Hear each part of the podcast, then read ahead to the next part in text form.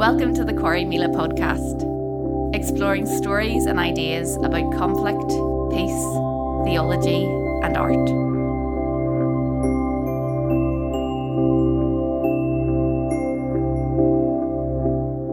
Hello and welcome to the Corrymeela podcast. My name is Pádraig Ó Tuama, and with me today is Katy Hayward. Katy is a professor of political sociology at Queen's University in Belfast and a fellow of the Academy of Social Sciences. She's an expert on borders and the Northern Ireland Protocol, and her book, What Do We Know and What Should We Do About the Irish Border, was published in 2021. Katy Hayward, you're very welcome to the Corrymeela podcast. Thank you so much for having me, Patrick. Real pleasure. We're going to start off with an easy question, Katy. Um, were there any um, experiences in childhood that you think prepared you for the work you do now, or interests in childhood as well? Well, there's a question. Um, I would say there's two things. So one is family holidays around Ireland and falling in love with the place. Um, and the other would have been perhaps as an older child. So um, uh, most particularly um, studying for GCSE history, the First World War. And I think it was the first time bringing together poetry from the era as well as um, history and realizing the potential negative effects of obviously of um, identities and ideologies and, and, where it can lead um, and particularly the responsibility of political leaders and all of that. I think that was a really formative moment. Um, and i do definitely think where I ended up in a funny way kind of brings together those two experiences in the sense of an appreciation of, I think, the responsibility of political leaders and of citizens and an effort to avoid ending up in a situation where the most horrendous things can can happen. I was curious as to whether the politics or the sociology came first. I can maybe make a guess based on what you're just saying there, Katy, but I'm curious which one came first for you. Mm. Um, so in a funny way, it was never really that clear. So I ended up studying peace and conflict in Magee. And part of the reason why I ended up doing it was partly because of wanting to be in Ireland and partly because not being clear about a particular discipline that I wanted to study. And peace and conflict was obviously perfect in that it was interdisciplinary. And I have sort of had the luxury, I'd say, of not having to then ever as an academic fit in a particular disciplinary category, um, partly because of wanting intellectual um, and knowledge and evidence never to be constrained by a particular discipline. So to be able to take inspiration from various quarters and see the connection between them and then apply them to the world around us and better understanding of the world around us. So yes, I went. I went sort of. I ended. I, my PhD was in politics department, but um, in UCD as it happens, but always feeling very happy and comfortable in you know, going to seminars, etc., in sociology and philosophy, etc. Katy, you were awarded the title of Political Communicator of the Year in 2019, and then the following year you were given a Ewart Biggs Memorial Prize in recognition of the way that you've used Twitter to communicate about Brexit. What is it that um, is of interest to you in terms of access to public evidence and public knowledge? Because uh, I follow you on Twitter and I've been so struck by the, the clarity and the precision that you give. And I've heard you in interviews be really clear about what an opinion is as well as what evidence is. What is it for you that is so important about that? Yes, I mean, it's funny you should talk about Twitter actually, because I've sort of come off it recently, partly post Elon Musk, I have to say, and partly because I was beginning to be concerned that actually part of what I was able to offer was actually now at the point of opinion so that's been sort of reflecting the wider political environment around the issues that I was contributing. I hoped to understanding of, which is obviously Brexit and the protocol, and because we hadn't had, there wasn't much new to to say, and then much more evidence to present. I sort of felt I was erring towards offering opinion, which then always, I have to say, always got much more reaction probably than the than the the diagrams or the PowerPoint slides. Mm-hmm. um, but I wasn't sure how constructive that was. And there's this whole other dimension too um, that I ended up feeling rather uncomfortable about, which was about me personally.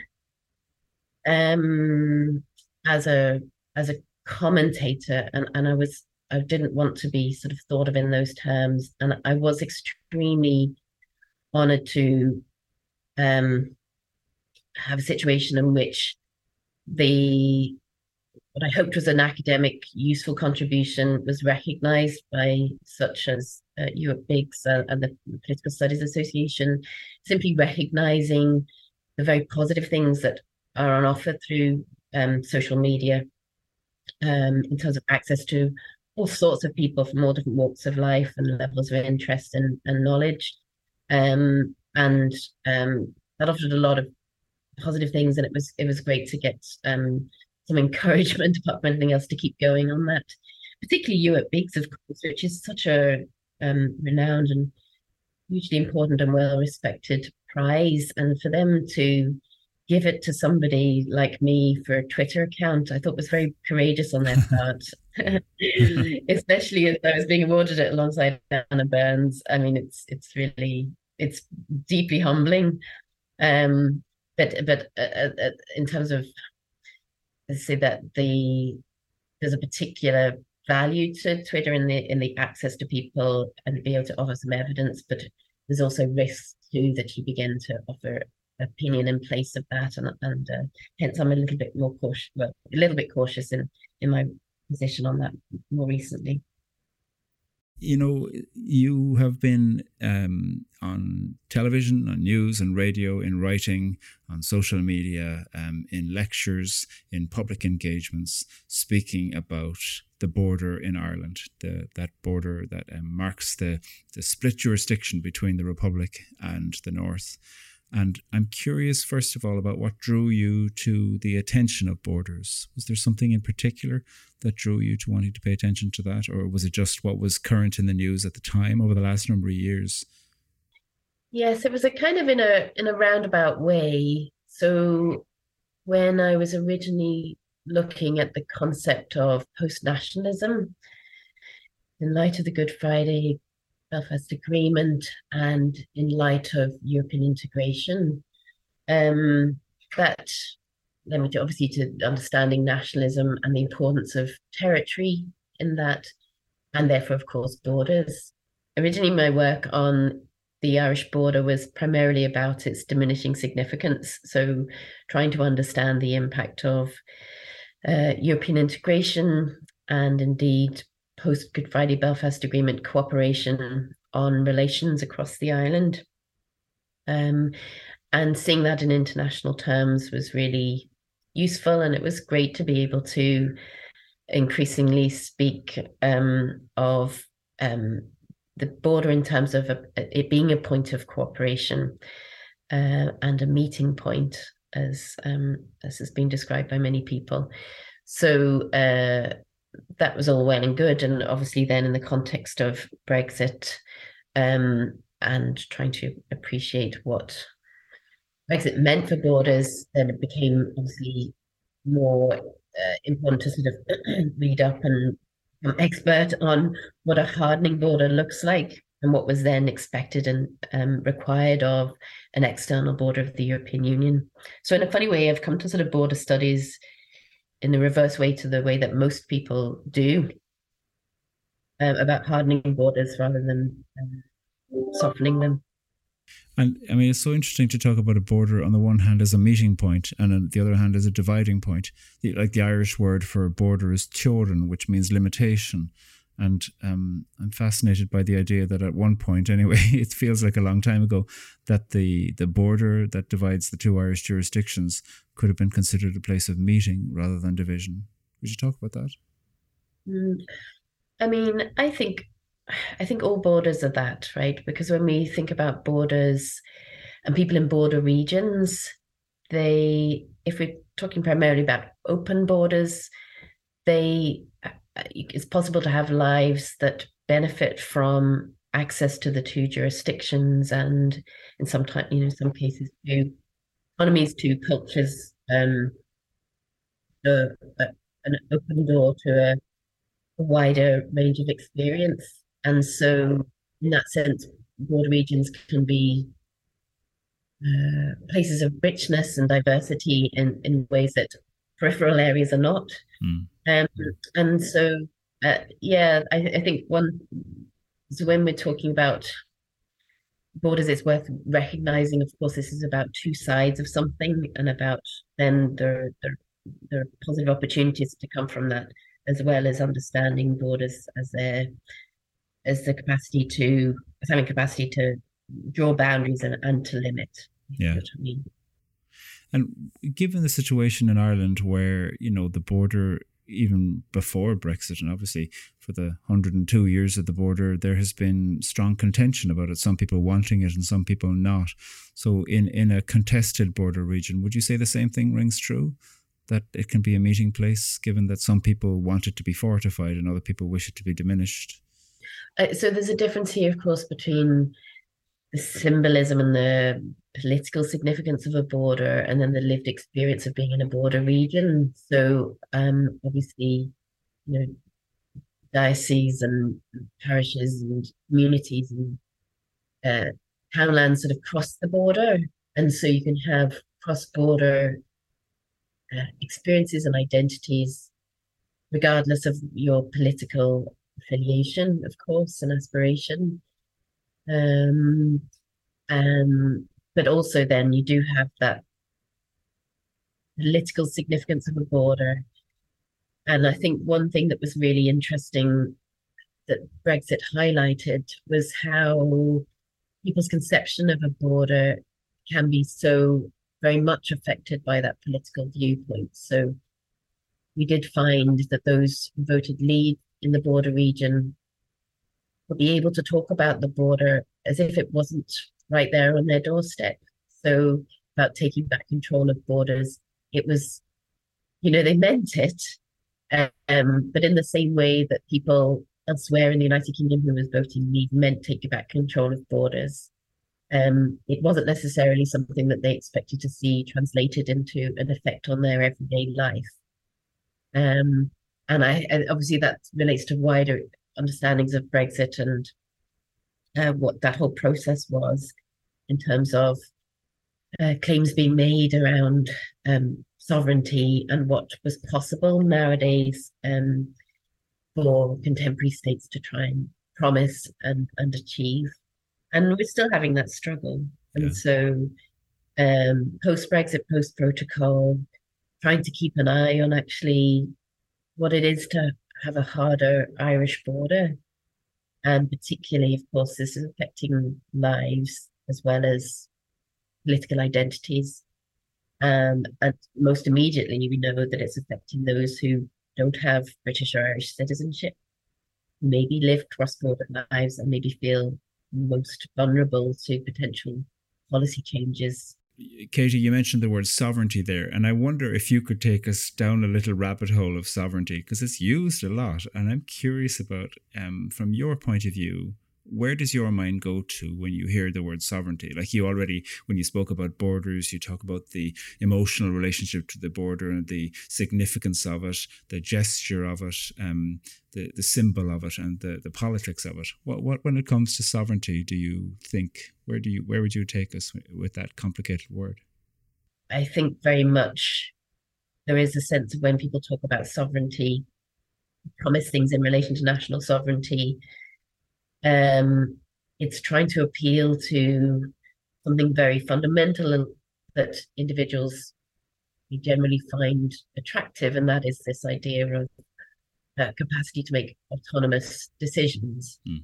that we think are in our own best interests. And I think when we talk about sovereignty, this tends to be just expanded out to the to the national stage, as if it is possible to make decisions autonomously and I think fundamentally, when we think sociological terms, you realize that that isn't necessarily the case. Yeah. If it is, it's very in very limited circumstances, and most particularly when we're talking at the national level. um, the capacity to make sovereign decisions is is is wholly constrained by international circumstances, and nowhere is this seen more clearly at at a border. So it is possible to harden a border through unilateral decision, so to require certain things of those entering entering your territory, but it's not possible to um, make a border more open for us um, without cooperation. And of course, people want generally the trend has been to have more open borders for mutual benefit. Um, and I think this has um, taken on all sorts of forms in the in the you know in the 21st century.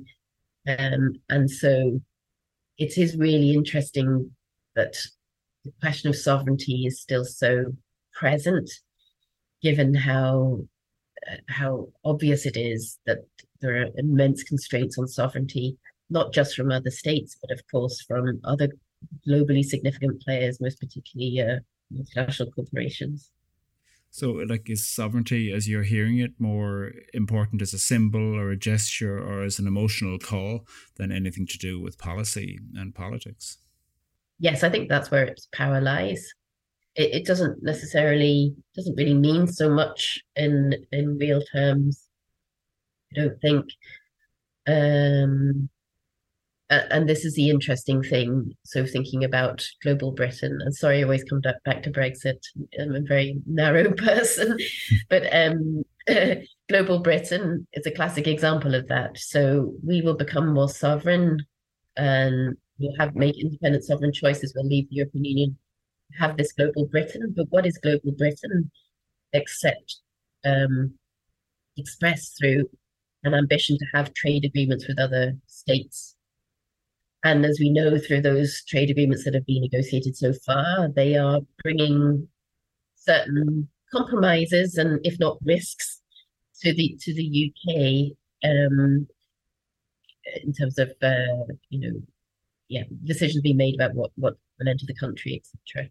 So um, yes, this this is complete almost contradiction in terms uh, um, that we're seeing in the 21st century. And it is amazing that the, the quest for sovereignty can be one that can gather still such that, that can appeal so much to people.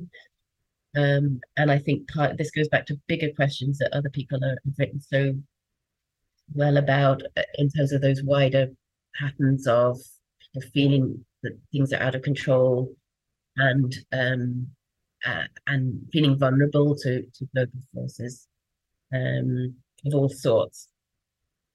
Um, and so hence the hence the appeal of sovereignty, yeah, it's, a, it's an emotion primarily. You're listening to the Corrymeela podcast, and I'm Pádraig Ó Tuama. With me today is Professor of Political Sociology, Katy Hayward. Katy, in your book on the Irish border, you wrote about the historical context in which that border was created, you know, in the years following the First World War. And you were saying that that was a time when men drew red lines across maps on lands they had never visited. Um, would you say that that it was a particularity of the time? Do you think it would have been done differently? Were things happening now? What do you how do you see the role of time and eh, a hundred years ago when Ireland was being partitioned and maybe thinking about similar partitions that happened around the world in the 20th century? What, what role do you see was happening there? What influences were going on? What imaginations? Mm, I mean it was the era of nation statehood and the idea of it being possible to draw lines even the idea that they could be temporarily drawn, but dividing up empires in order to create um, state systems that could potentially be sustainable for a period of time and that could appeal to a majority national identity. Um, and so, yes, we saw this happening very much, obviously, at the end of the First World War, transformation of um, world maps um, through uh, the sort of most powerful states. Um, and was it particular to the time? Yes, I think so in terms of the dominant nation state ideology, but um, I think,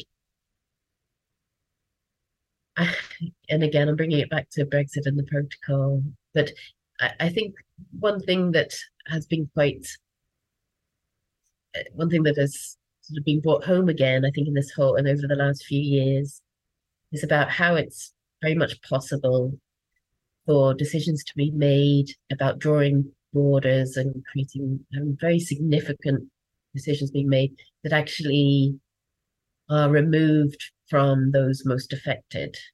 So, geographically, physically um, removed, and also not simply having the information to know the consequences of drawing those lines. Um, and when we think about what the you know the drawing up of the protocol, um, the various versions of it, mm. um, I mean, one way that I would explain where we've come to now through the protocol and into the Windsor framework is that now we have more evidence and understanding about the consequences of, well, sorry, the nature of Northern Ireland's integration with Britain and with Ireland, and therefore the consequences of drawing borders. Um, that's not to say we can predict what this means, but I do think it's been it's been quite a lesson in in trying to solve a very complicated problem by drawing a border. Yeah. And do you think that that evidence was there before, or do you think it's just that it's being paid attention to now, or that the evidence has indeed come to light in the last five or six years? Yeah, so this was the, this was the point that they didn't have the evidence. They didn't know what was crossing the Irish Sea, for example. So they looked at it in terms of what was possible to manage. So much easier to manage a sea border with you know, seven air and sea entry points than to manage a land border with 270 crossings. Um, and so uh, that pra- pra- pragmatic decision was made without really knowing, and they would have said so themselves, they didn't know exactly what type of um, movement they were having to control for then. Um, and then in those controls, what disruption would be caused by that. Um, and I think that's that tells us a lot about the nature of borders. So we talk about borders in terms of flows across it. And so, yes, actually, it was possible for people to, in effect, although they weren't drawing lines on a map, but they were bringing in controls and requirements to a new place. Um, that could be done without actually having the knowledge of the, the consequences of that. It wasn't necessarily, you know, obviously it wasn't affecting daily lives in the way that partition originally did, but it did bring disruption. Yeah. Um, and including ultimately then political disruption that had not been anticipated. Um, in the last uh, period of time, the, the Windsor Agreement has been uh, agreed upon and, and, signed and is beginning to be rolled out. And there's um, different versions about what it might mean, depending as to who's, commentate, who's commenting you listen to. What is it that you think is um, significant in terms of that agreement as it's been reached in the last while? So the so the Windsor framework is an extraordinary um, set of documents. So at the moment, it's just an agreement in principle. We have to see the UK and EU formally agree it, and then we also have to see legislative change in the UK and the EU to enable it to come to pass. Um, I think what's most uh, notable about it is that it's about allowing for the evolution of a relationship. And what we see here is significant adjustment on the part of the EU um, in recognizing the unique place of Northern Ireland. And why it's so significant is that we're not just talking about flexibilities when it comes to regulatory rules that apply on goods moving from Great Britain just to be sold in Northern Ireland. It's much bigger than that. It's also about um, uh, about the capacity of the EU to um, uh, be able to show some, some appreciation of the situation here in Northern Ireland as can be expressed from the ground up. And um, the thing that I think is most um, hopeful here, gives cause for hope in the sense of framework, is when it comes to those relationships. So recognizing the capacity of the UK EU relationship to um, to to find mutually agreeable solutions to the problems that they recognize will will arise um, through discussions and dialogue in the Joint Committee. So we've got that at that top level between the Commission and the UK government, and then at the at the at the bottom level, you have this commitment to consultation with Northern Ireland public from the yeah. EU, a commitment to building structures for direct engagement with the EU. Yeah. Um, sorry, with Northern Ireland from the EU level, and that's really remarkable, and that does that hasn't been promised elsewhere are allowed for any other country associated with the EU. Um, even the member states don't get it, so that that gives me, you know, that's quite exciting to see, and we would just like, you know, it'd be great to see that built upon fairly quickly. I think as a means of showing um, recognition of this really unique context that we have here. I'm struck by what you say about relationship, and obviously, you know, that means political relationship and kind of uh, acknowledgement and recognition in that way, as well as the possibility of kind of cordial relationships like uh, somebody I heard describing um, the peace the, uh, between Britain and Ireland once described it as needing to occur between the governments in London, Dublin, and Belfast, but also in Washington, D.C., and in Brussels.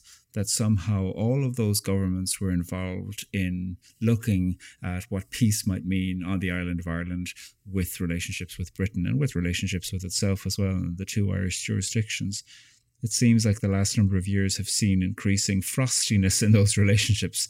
Do you think that we're at a stage now where political leaders are beginning to say that some kind of political warmth, um, in in personality, but also then in terms of um, concessions towards each other, is that coming back into the fray now rather than increasing um, mild chilliness or maybe even major chilliness?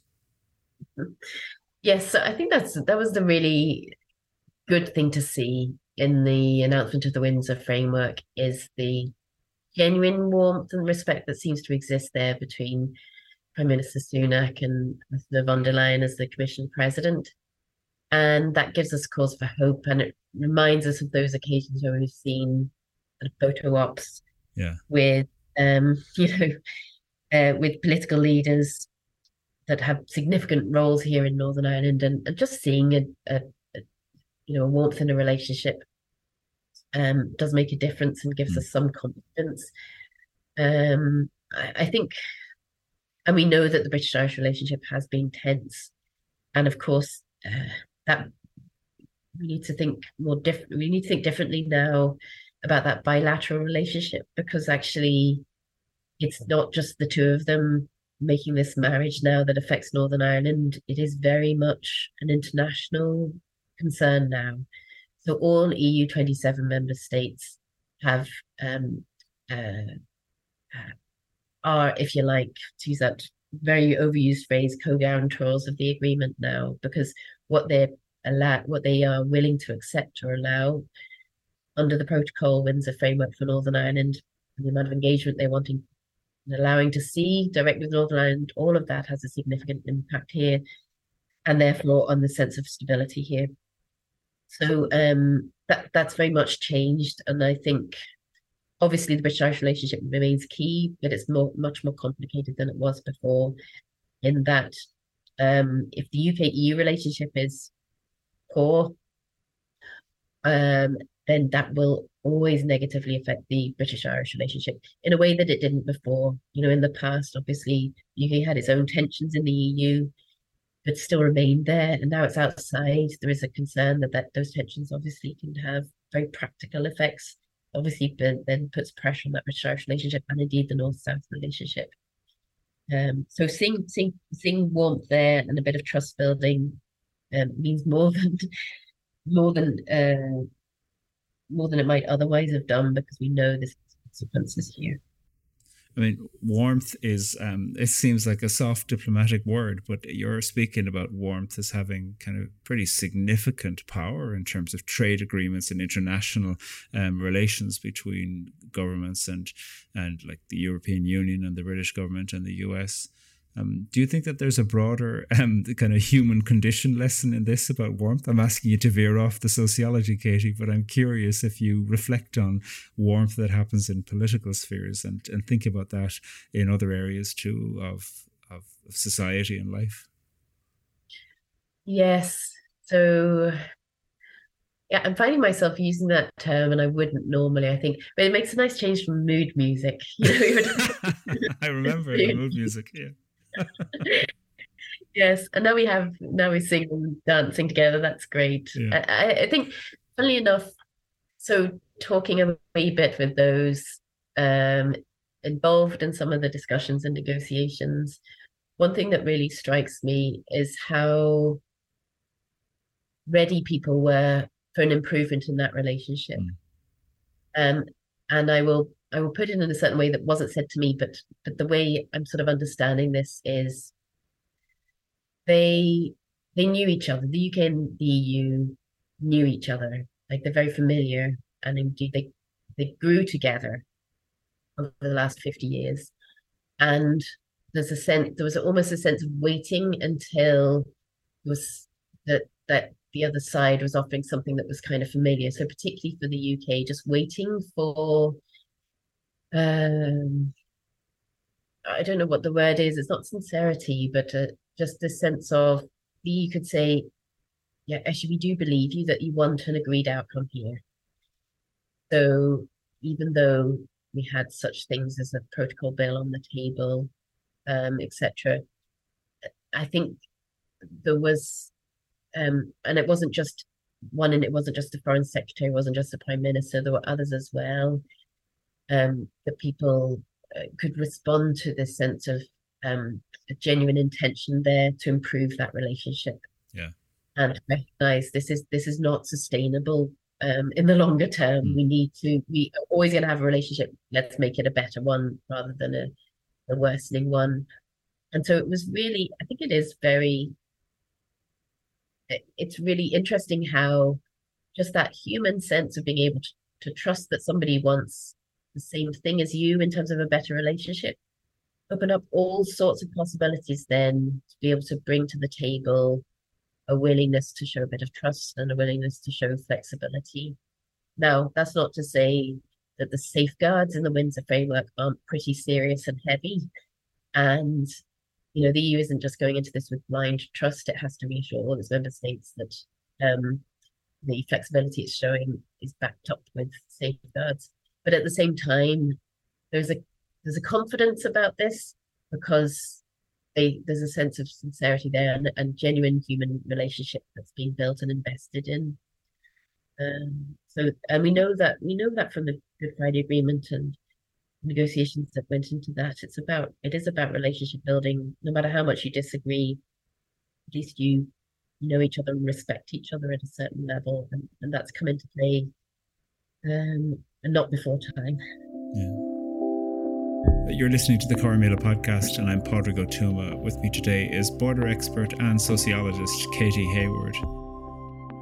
Katy, you mentioned the Good Friday Agreement just now. I'm curious, what is it that you think is significant about that as you look at it through the lens of somebody who pays attention to peace and conflict, to the border in Ireland, to political negotiations?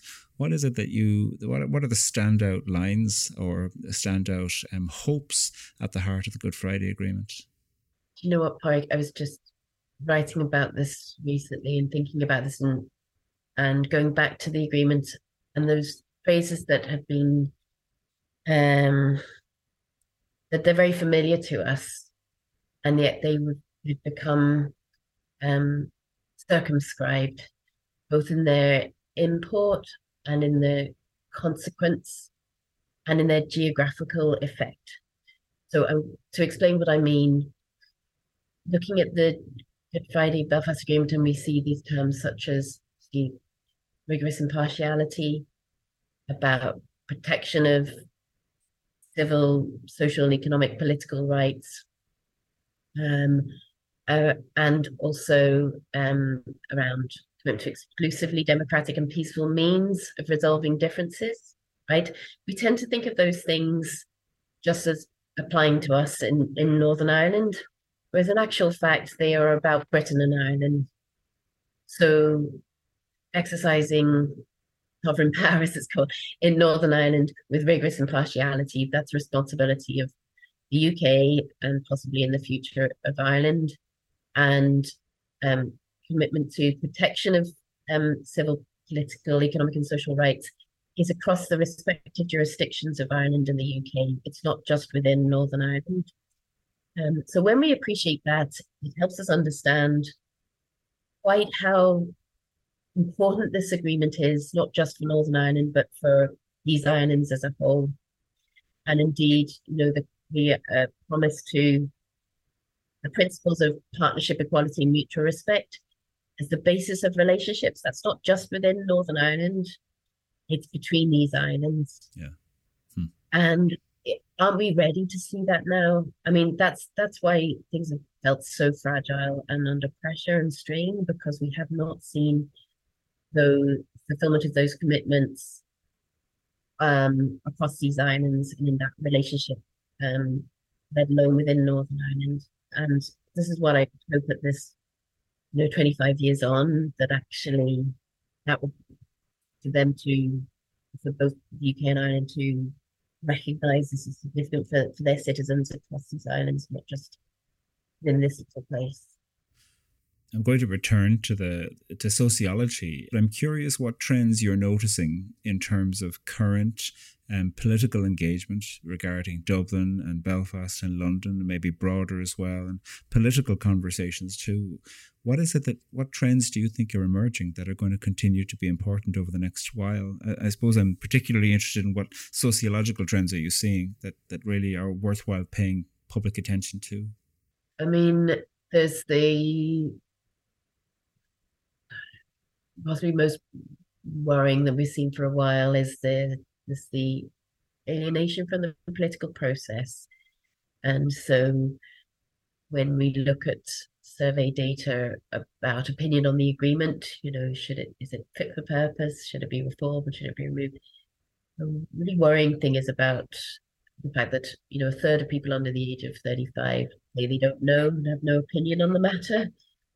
Um, and I do think we see that sense of alienation having uh, a negative effect, not just in terms of non participation in political activity and in the civic sphere, but also people leaving, of course, and sort of giving up on the place.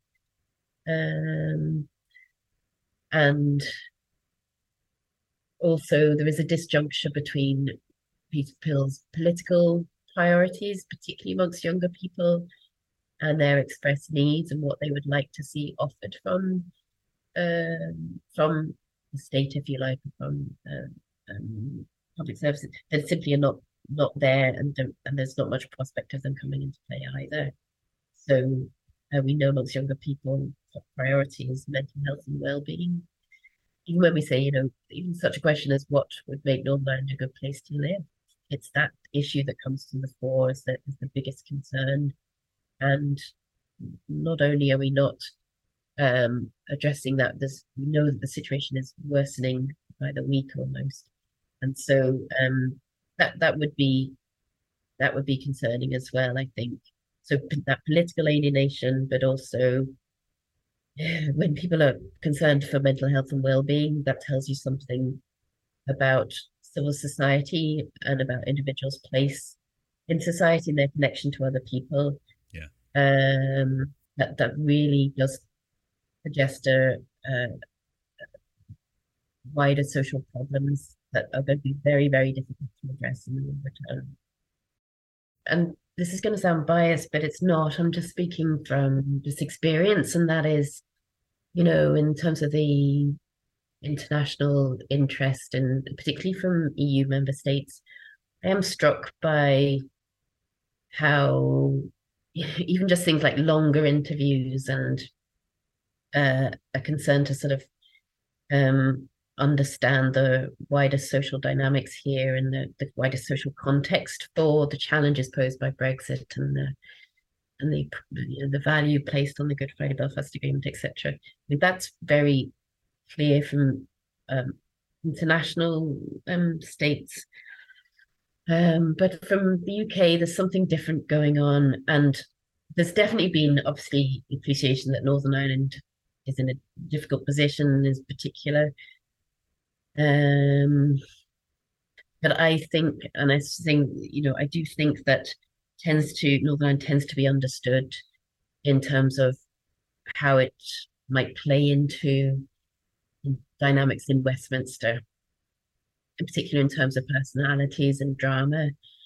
And this is why, you know, this is why I would be particularly concerned around the future because of how small and superficial understanding of politics has become in the UK. Um, and now there are some very notable exceptions and really important ones, but for the most part, including you know mainstream media, um, coverage of Northern Ireland, indeed wider issues around the UK's um, domestic and international responsibilities tends to just fall back to party dynamics, the dynamics, and um, uh, and, and that's a you know that it's hugely negative and, and worrying for the longer term for the UK as a whole. And I think. What are this is the last question before we go on to some very short story questions, but are there trends that you see that you think are really worthwhile building on? Earlier on, you mentioned warmth. Is that the main one that you see an increasing warmth between some of the leaders? Are there other trends too that you think are um, signs of something where there might be a sea change? Yeah, I mean, I wouldn't place too much on warmth because. okay. You're cool about warmth. yeah. um, yes, I think there's a willingness to think in new ways around engagement and about structures for engagement. So, sort of hinted at earlier in the Windsor framework, there is this commitment to try and have more direct engagement with Northern Ireland, more consultation, more inclusion of expertise, as well as, of course, a role for the Northern Ireland Assembly. And I think that's all very positive. Um, that's very much as it relates to the EU. And there is then a gap about how we see plugged into the UK Westminster decision making process um, there's a sort of an absence there of um, information from Northern Ireland directly, um, and so there's there's a sort of asymmetry there that is really you couldn't have predicted it, um, um, and uh, perhaps that sort of model of stakeholder engagement could be built upon more broadly across the UK. Um, otherwise, I don't see too much. Uh, you know, I'm trying to think, but there's not there's not too much to be hopeful on in terms of the UK constitution more generally at the moment. I think there's a there's a lot to be concerned about. Katy Hayward, thank you very much for coming on the Corrymeela podcast. We really appreciate your time. Thank you so much for having me. The Corrymeela podcast is created in partnership between Corrymeela and FanFan. It's produced by Emily Rawling, with mixing, editing, and theme music by Fra Sands at Safe Place Studios, and presented by me, Pádraig Ó Tuama. The podcast is generously funded by the Henry Luce Foundation and the Community Relations Council Northern Ireland and the Irish Government's Reconciliation Fund. Thanks to them, and thanks to Corrymeela's friends and supporters, and thanks to you for listening. So, Katy, for our very short story questions, I'm curious what's something important that you've changed your mind about? So, uh, okay, I think if I'm honest, it's about business in the private sector. Oh. So, um, I did write a little bit in the past around the private sector and cross-border cooperation, but I've always had a wariness of them because I've never had experience of working in the private sector, as you probably would um, um, not be too surprised to hear. And I have been so impressed um, and humbled by my engagement with those in the private sector and really seeing such a spirit of civicness and courage and careful intelligence and concern that I'd never expected to see amongst um, some business leaders in Northern Ireland, indeed Ireland, and the wider UK. And, and that's something I've changed my mind about, and I'm glad to be able to do so. That's not to say that I'm not heavily critical of capitalism, etc., etc. Yeah, Huh. Um, but I just that's been something good to change my mind about. Obviously, we all carry multiple cultures and identities in us. Has anybody ever said to you that you were disloyal to one of your cultures or identities, Katy? Um, from a very early age, my father would criticize me for not standing for the national anthem after the Queen's speech on Christmas Day. and I started that very young, and I think that kind of set me off in a trend. And lastly, is there a short story you can tell us about a time when you said something that surprised you? So recently, I gave a talk. It was the Keele World Affairs lecture in um, in Keele, surprisingly enough, um, a couple of months ago, and there was a question at the end, um, and I wasn't sure how to answer it. It was basically looking for a last word around the future, um, and uh, I had an answer to it that I didn't know I was going to have, and um, it was about hope, um, and uh, this is really bad answer because I can't remember what I said. but I think so. Fundamentally, it came down to, you know, the fact that those there was a few hundred people there in the middle of England coming to hear about the Irish border actually, and the question and answer session afterwards was really good because they had really good questions, and that gave me hope so even though I would like to given them hope around, you know, this will all settle down and everything, we can get back to the way things were. Of course, we can't do that anymore.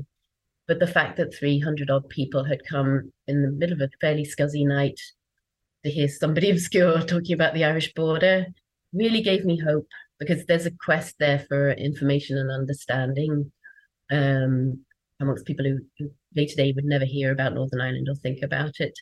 And uh, I was able to express that to them, and that that sort of came from somewhere in me that I I hadn't necessarily thought about too much, and it was a really it was a it was a moment that I, will never forget actually, um, and it was great to be able to try and offer them encouragement in trying to find information and understanding in something that's so complicated and often off-putting.